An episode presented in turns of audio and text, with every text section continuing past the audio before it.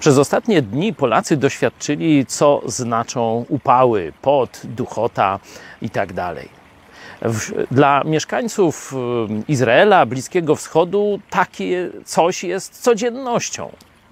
I właśnie w tym kontekście do tych ludzi Jezus powiedział: Ja jestem wodą żywą.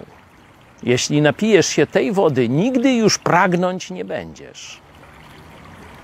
Pomyśl o tym, kiedy w czasie upału będzie ci się chciało pić i będziesz, dostaniesz szklankę, butelkę zimnej, źródlanej wody i będziesz gasił nią pragnienie. Będziesz wiedział, że to jest to, czego potrzebowałeś. Nic innego się nie liczy. Gdybyś tego nie dostał, to jeszcze kilkanaście godzin, może trochę więcej, umarłbyś z pragnienia. I pomyśl sobie o tym doświadczeniu i teraz przełóż to na to, co mówi Jezus do ciebie. On jest dla ciebie wodą żywą. Bez niego usychasz, bez niego umrzesz. On jest dla ciebie jedynym ratunkiem.